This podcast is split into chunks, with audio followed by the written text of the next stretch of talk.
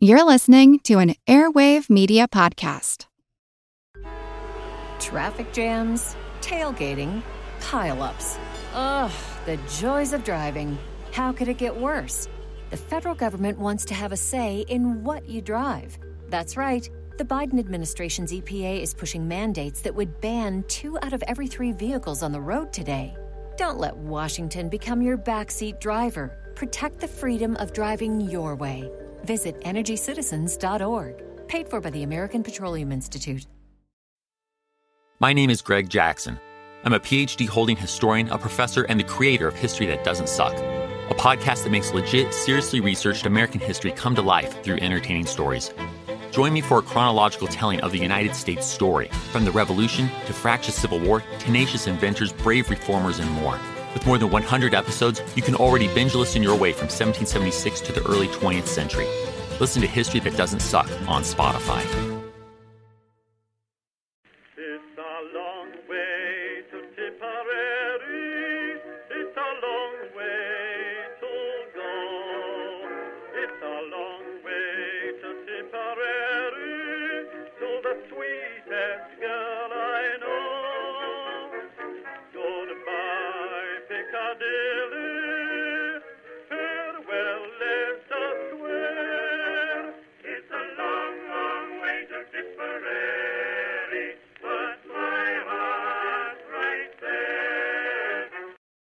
Everyone, and welcome to History of the Great War, episode 201. A big thank you goes out to Adam, Bobby, and Zachary, especially to Zachary for his very generous support on Patreon, where they now get access to special ad free versions of all of these episodes, plus special Patreon only episodes once a month. If that sounds interesting, head on over to patreon.com slash history of the Great War to find out more information. This is our first episode of season six of the podcast, which I am titling Aftermath. After the First World War ended on the Western Front on November 11, 1918, and on other fronts at around the same time, Europe did not just suddenly go back to the relative peace of 1914. The war and the strains that it placed upon the societies around Europe would result in fightings and conflict for over five more years. Over the next 30 episodes, we will be discussing some of those conflicts. The first half of the episodes will focus on Russia and Eastern Europe as the Bolsheviks struggled to cement their power, and then looked beyond their own borders in their quest for an international revolution.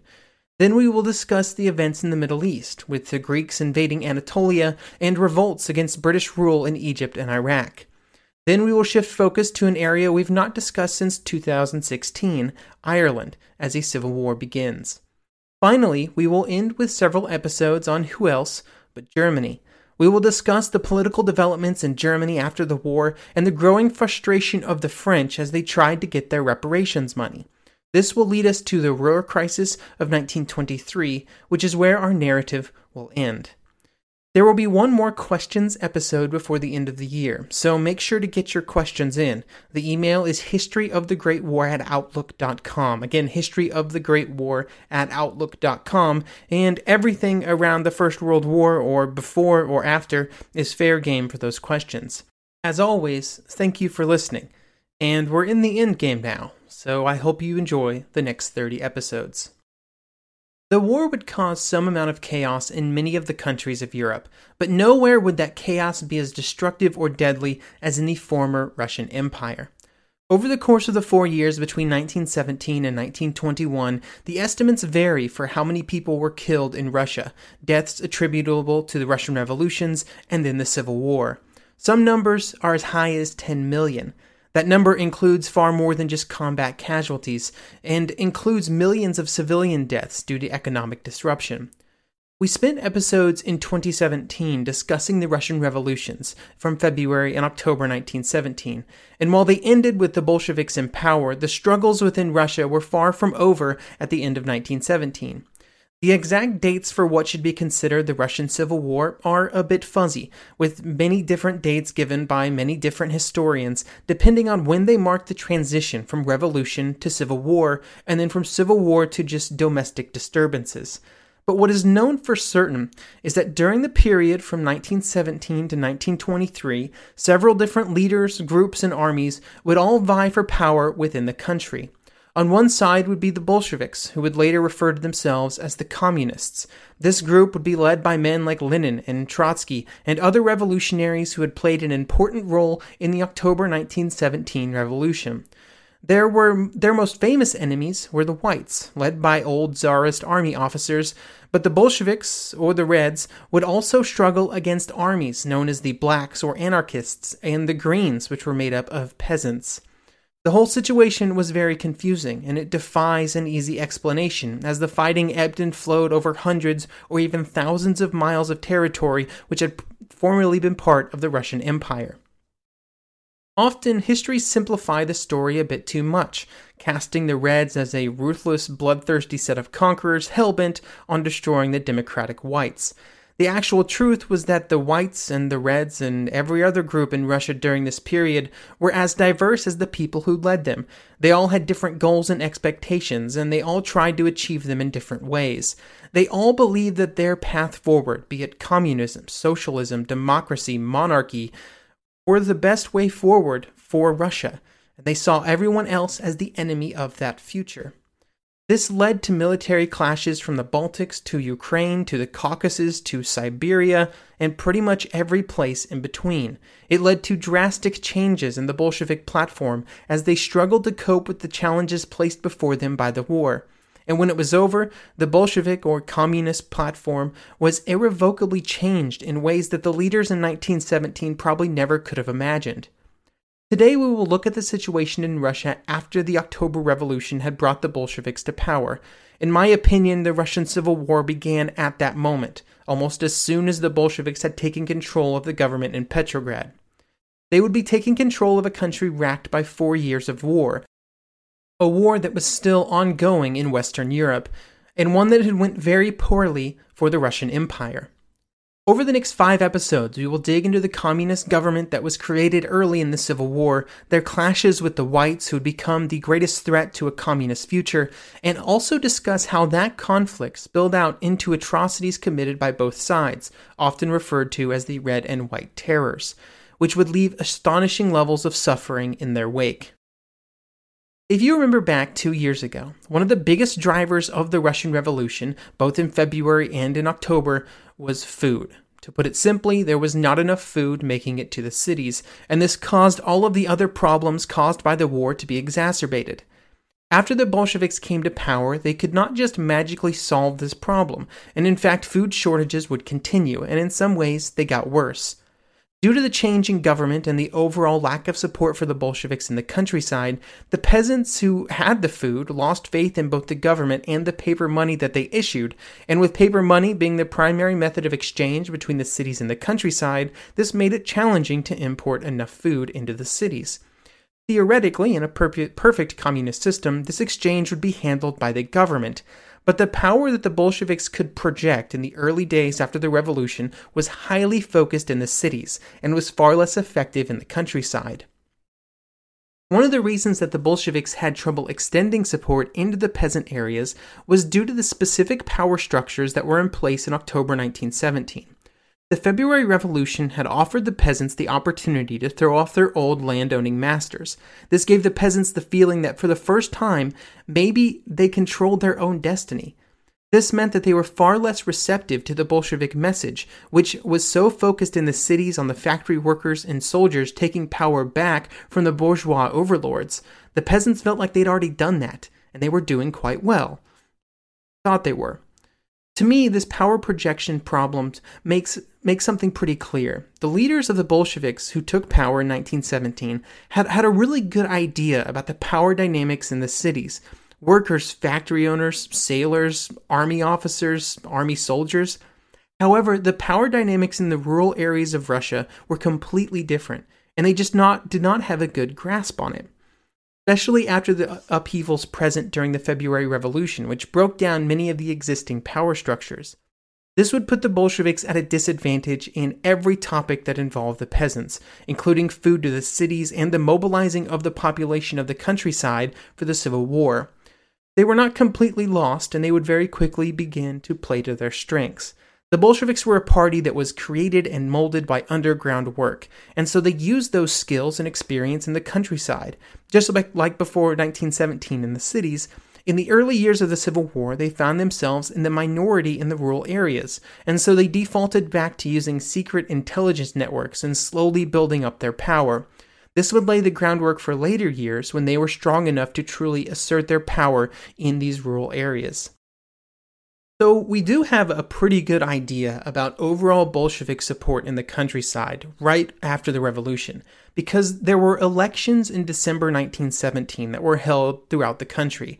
And they are often cited because these elections would be the last that would occur before the Civil War sort of raged through the country and threw it into chaos. For a party that had just taken control of the government in Petrograd, the Bolsheviks did not do fantastic in this election. They only received between 20 and 35% of the total vote, with other parties receiving substantially more support, with the highest being the SRs or Social Revolutionaries, who got above 40%. There were three major political parties who took part in these elections outside of the Bolsheviks the SRs, the Mensheviks, and the primary non socialist party, the Constitutional Democrats, or as they are better known, the Cadets. Each of these groups would be in a somewhat interesting position in the coming Civil War. There was a very large rural and urban divide, with the Bolsheviks receiving almost all of the votes in the large cities like Petrograd and Moscow, and most of the rural votes going to the SRs and Mensheviks. This was a serious problem for the SRs and the Mensheviks due to the challenges that were involved in mobilizing the geographically diverse peasantry, a problem that would not be present in the cities. While they were oppositional parties, both the SRs and Mensheviks would work with the Bolsheviks for some time, at least part of their parties would. However, there would eventually be a falling out between the groups that we will dig into next episode. The cadets, on the other hand, would quickly find themselves vilified by all of the socialist groups. This was problematic for them because they were not really supported by the true forces of reaction either, because almost all of those coalesced around leaders who were hoping to bring back something even further away from a constitutional democracy. This made it challenging for the cadets to generate a support base that was strong enough to stand on its own, and they would soon be absorbed into the growing white movement.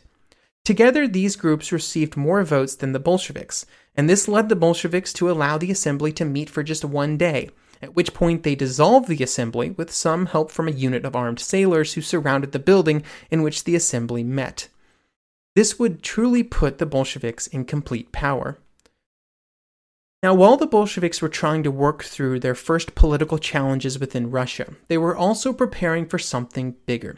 For the stated goals of the Bolsheviks, right from the beginning, was to spread their revolution beyond Russia and into the rest of the world. These efforts would begin with areas that were nearby, like Estonia, Latvia, Finland, and Ukraine, with these countries seen as critical stepping stones towards further advances into Europe, with Germany seen as the key to the entire world revolution. I think it's good to just briefly discuss the Bolshevik actions in some of these countries, even though most of them would make will make appearances in our later episodes. The Baltic countries, given their relative proximity to Petrograd, were very important in Bolshevik decision making. Of the countries in this region, Estonia, Latvia, and I would consider Lithuania on that list as well, the one that would most immediately impact the early stages of the Civil War would be Latvia. In Latvia, the radical left political groups had a strong base of support. In 1917, the Bolshevik Party would receive over 70% of the total vote from the local parliament. This would result in the Bolsheviks receiving some crucial early support from the Latvians, and none of that support was as crucial to the overall success of the revolution as the Latvian Rifles. The Latvian riflemen were a military unit, and by far the most effective unit in the Red Army for much of 1918. Unlike many military formations that were loyal to the Bolsheviks, the Latvian Rifles were organized and acted like an actual military force, and they had the training to back it up unlike many other units which behaved and performed more like groups of revolutionaries or militia that had been issued rifles. The power of such a unit cannot be overstated in the chaotic conditions of 1918, while the Bolsheviks were trying to solidify their position in Petrograd. The Latvian riflemen would be so well used during the year that when the Latvian Socialist Soviet Republic needed their help to solidify its position in the newly Bolshevik country, they would almost be unable to render assistance, and that would be part of the reason that Latvia would not eventually be a Soviet Socialist Republic.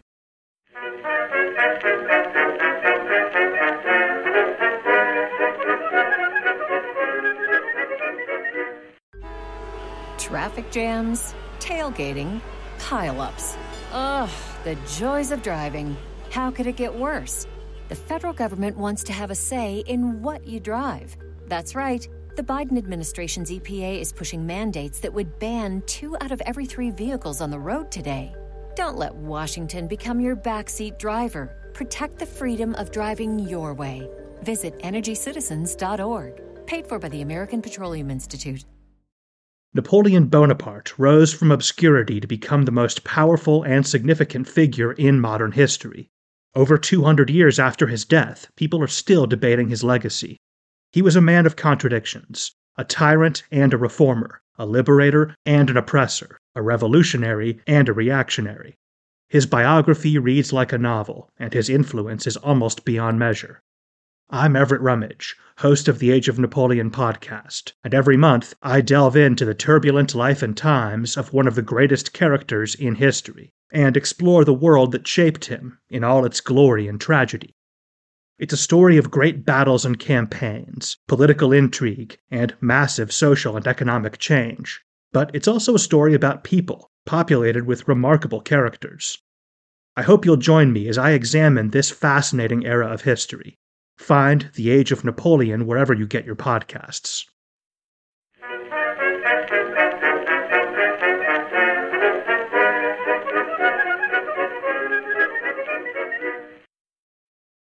Even closer to Petrograd than Latvia was Finland.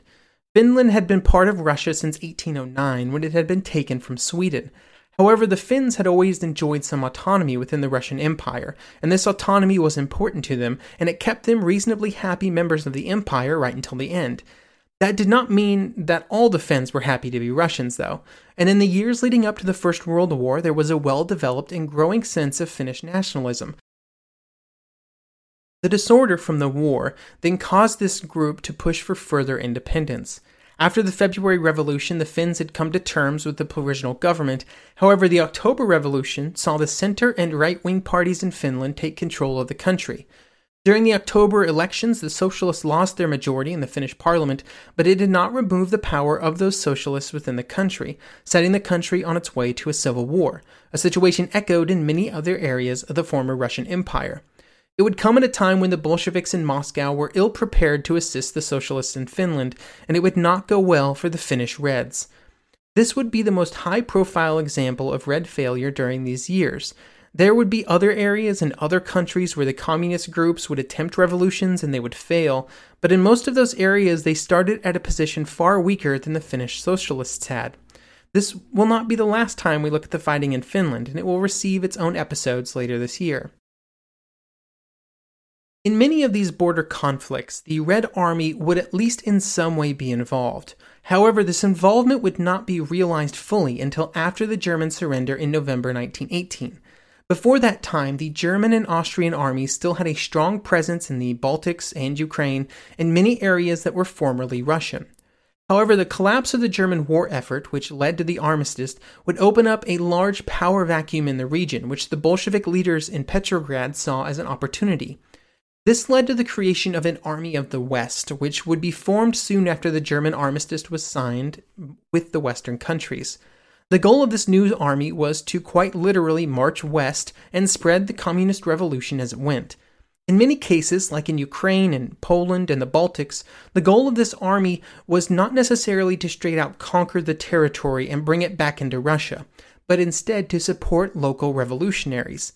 They found that this support was frequently not enough, though, and in hindsight, it often was actively harmful to the fledgling revolutionary movements in the countries. In many of these areas, there were local nationalist sentiments, and having the Red Army, which most people still saw as Russian, move into these areas caused some previous supporters of the revolution, or at least neutral parties, to move into whatever camp was against the Russian encroachments. There would be a similar problem experienced by the white movement in Russia in the following years, it being seen as a puppet of foreign governments that were lending them support. The failures of the Bolsheviks in trying to put cooperative governments in power in 1918 and 1919 caused them to re examine their future strategy in these countries, and in later years they would seek a more conciliatory path with whatever government was created in the territories, instead of pouring men and resources into trying to put in place a Soviet government which was often not supported by the local people. We're going to spend the rest of this episode talking about the formation and changes within the Red Army in the early years of the Civil War. When it came to the Red Army, the Bolsheviks had some problems, both conceptually and organizationally. The core of the conceptual problem was that one of the core tenets of Bolshevism was that the army was a weapon of the bourgeois against the proletariat. The more extreme Bolsheviks wanted the army completely destroyed, to be replaced by a militia system that preserved the Bolshevik tradition of democratically elected officers. When the Bolsheviks then came to power, they were soon confronted by enemies that had organized, trained, and equipped armies that were at least reasonably loyal to them. Against these enemies, a loosely organized and purely voluntary democratic system of militias was seen as a huge liability. The biggest problem was projecting power over distances required for military campaigns in Russia. The men might be hundreds or even thousands of miles away from home, and it was difficult to get enough pure volunteers that accepted the requirements and these sacrifices. The Bolsheviks did have the Red Army, and er- over the early years of the Civil War, it would slowly become more and more like the imperialist army that it had replaced. One of the first large shifts in that direction was the introduction of conscription.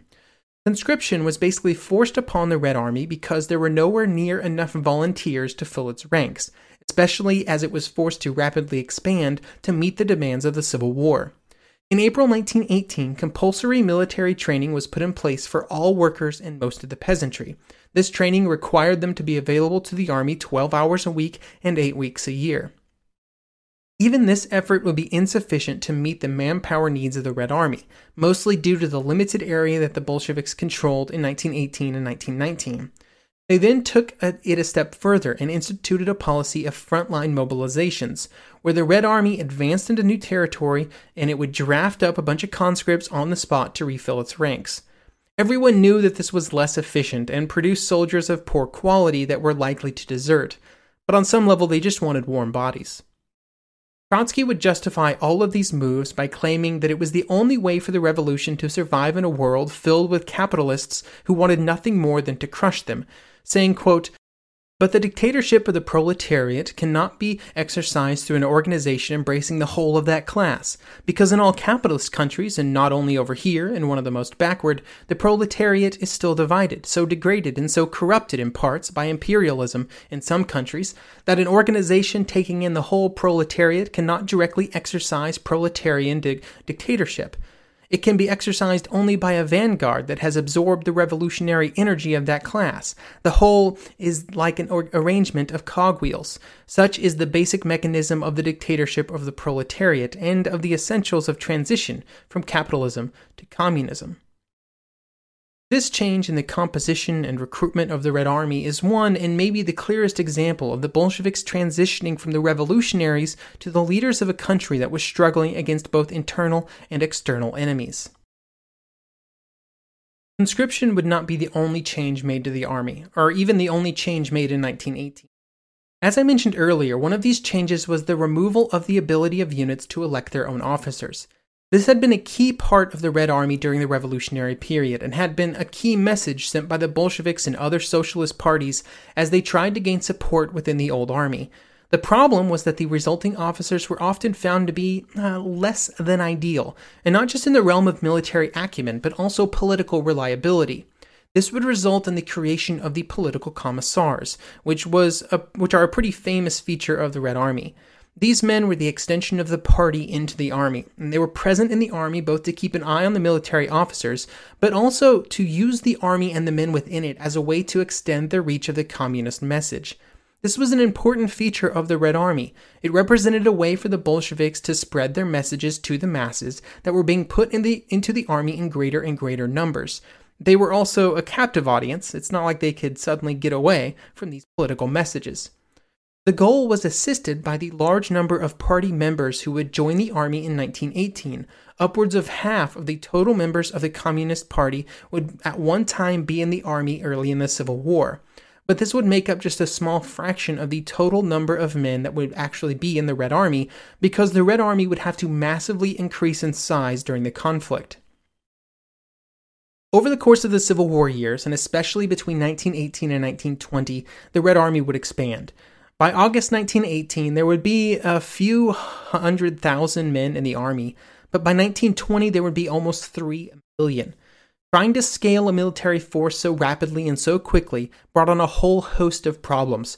Arming and supplying such a large number greatly strained the Russian economy, and without the army and the equipment left behind by the provisional government, much of which had been shipped in by the Western countries during the war, it may not have been possible at all. Another problem was the huge desertion rate among the new recruits, a problem that was just as acute for the whites as it was for the reds. One of the reasons that the Red Army had to be so aggressive with its recruitment and conscription is that a large percentage of all the men who were brought into the army would slowly disappear over the course of a campaign. The desertion rate would decrease in time, and by 1920 it would be well within, I guess, what you would call reason.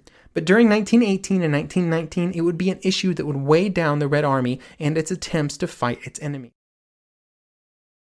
It is impossible to discuss the Red Army during these early years without discussing the role that Trotsky would play in its creation and expansion. During the crucial years of the Civil War, Trotsky would be the leader of the Red Army, and he would approach this task with his usual energy. He would institute many of the reforms that we've already discussed, and he would also be a very active leader of the army. With the very fluid nature of the fighting, with armies marching and retreating sometimes hundreds of kilometers at a time, Trotsky was known to rush from one area to another to try and bolster the morale and fighting spirit of the Red Army. He did this by racing around in a special train. I like this quote from William Henry Chamberlin from his work The Russian Revolution 1917 to 1921. Now, it's a very old book, so you have to take most of what it is contained within it uh, with a very large grain of salt. But he would say this about Trotsky. Quote, in the vast panorama of confusion and disorder, the comet like figure of Trotsky storming up and down the red lines, distributing new revolutionary military honors and orders for execution with equal prodigality, extorting and denouncing and always organizing for victory, was certainly one of the most decisive factors in bringing the whole Russian land under the red flag of the Soviets. Now, this constant moving from front to front was not all positive, though because having an army leader that is constantly on the move made it difficult for him to properly lead the entire army, and not just the piece being focused on at the time. This is one of the reasons that army leaders often stayed in one place, especially before the widespread use of wireless communication. It allowed them to establish and maintain communication networks with all of the leaders below them. When a leader was rushing around from front to front, these communication networks were almost impossible to create and coordinate. So communication between the leader and all of the fronts was a real challenge. But even if he caused some issues for the army, no one should doubt the impact that Trotsky and his leadership had on the army during the Civil War years. He certainly had a tendency to bolster the troops wherever he was, and his leadership was invaluable.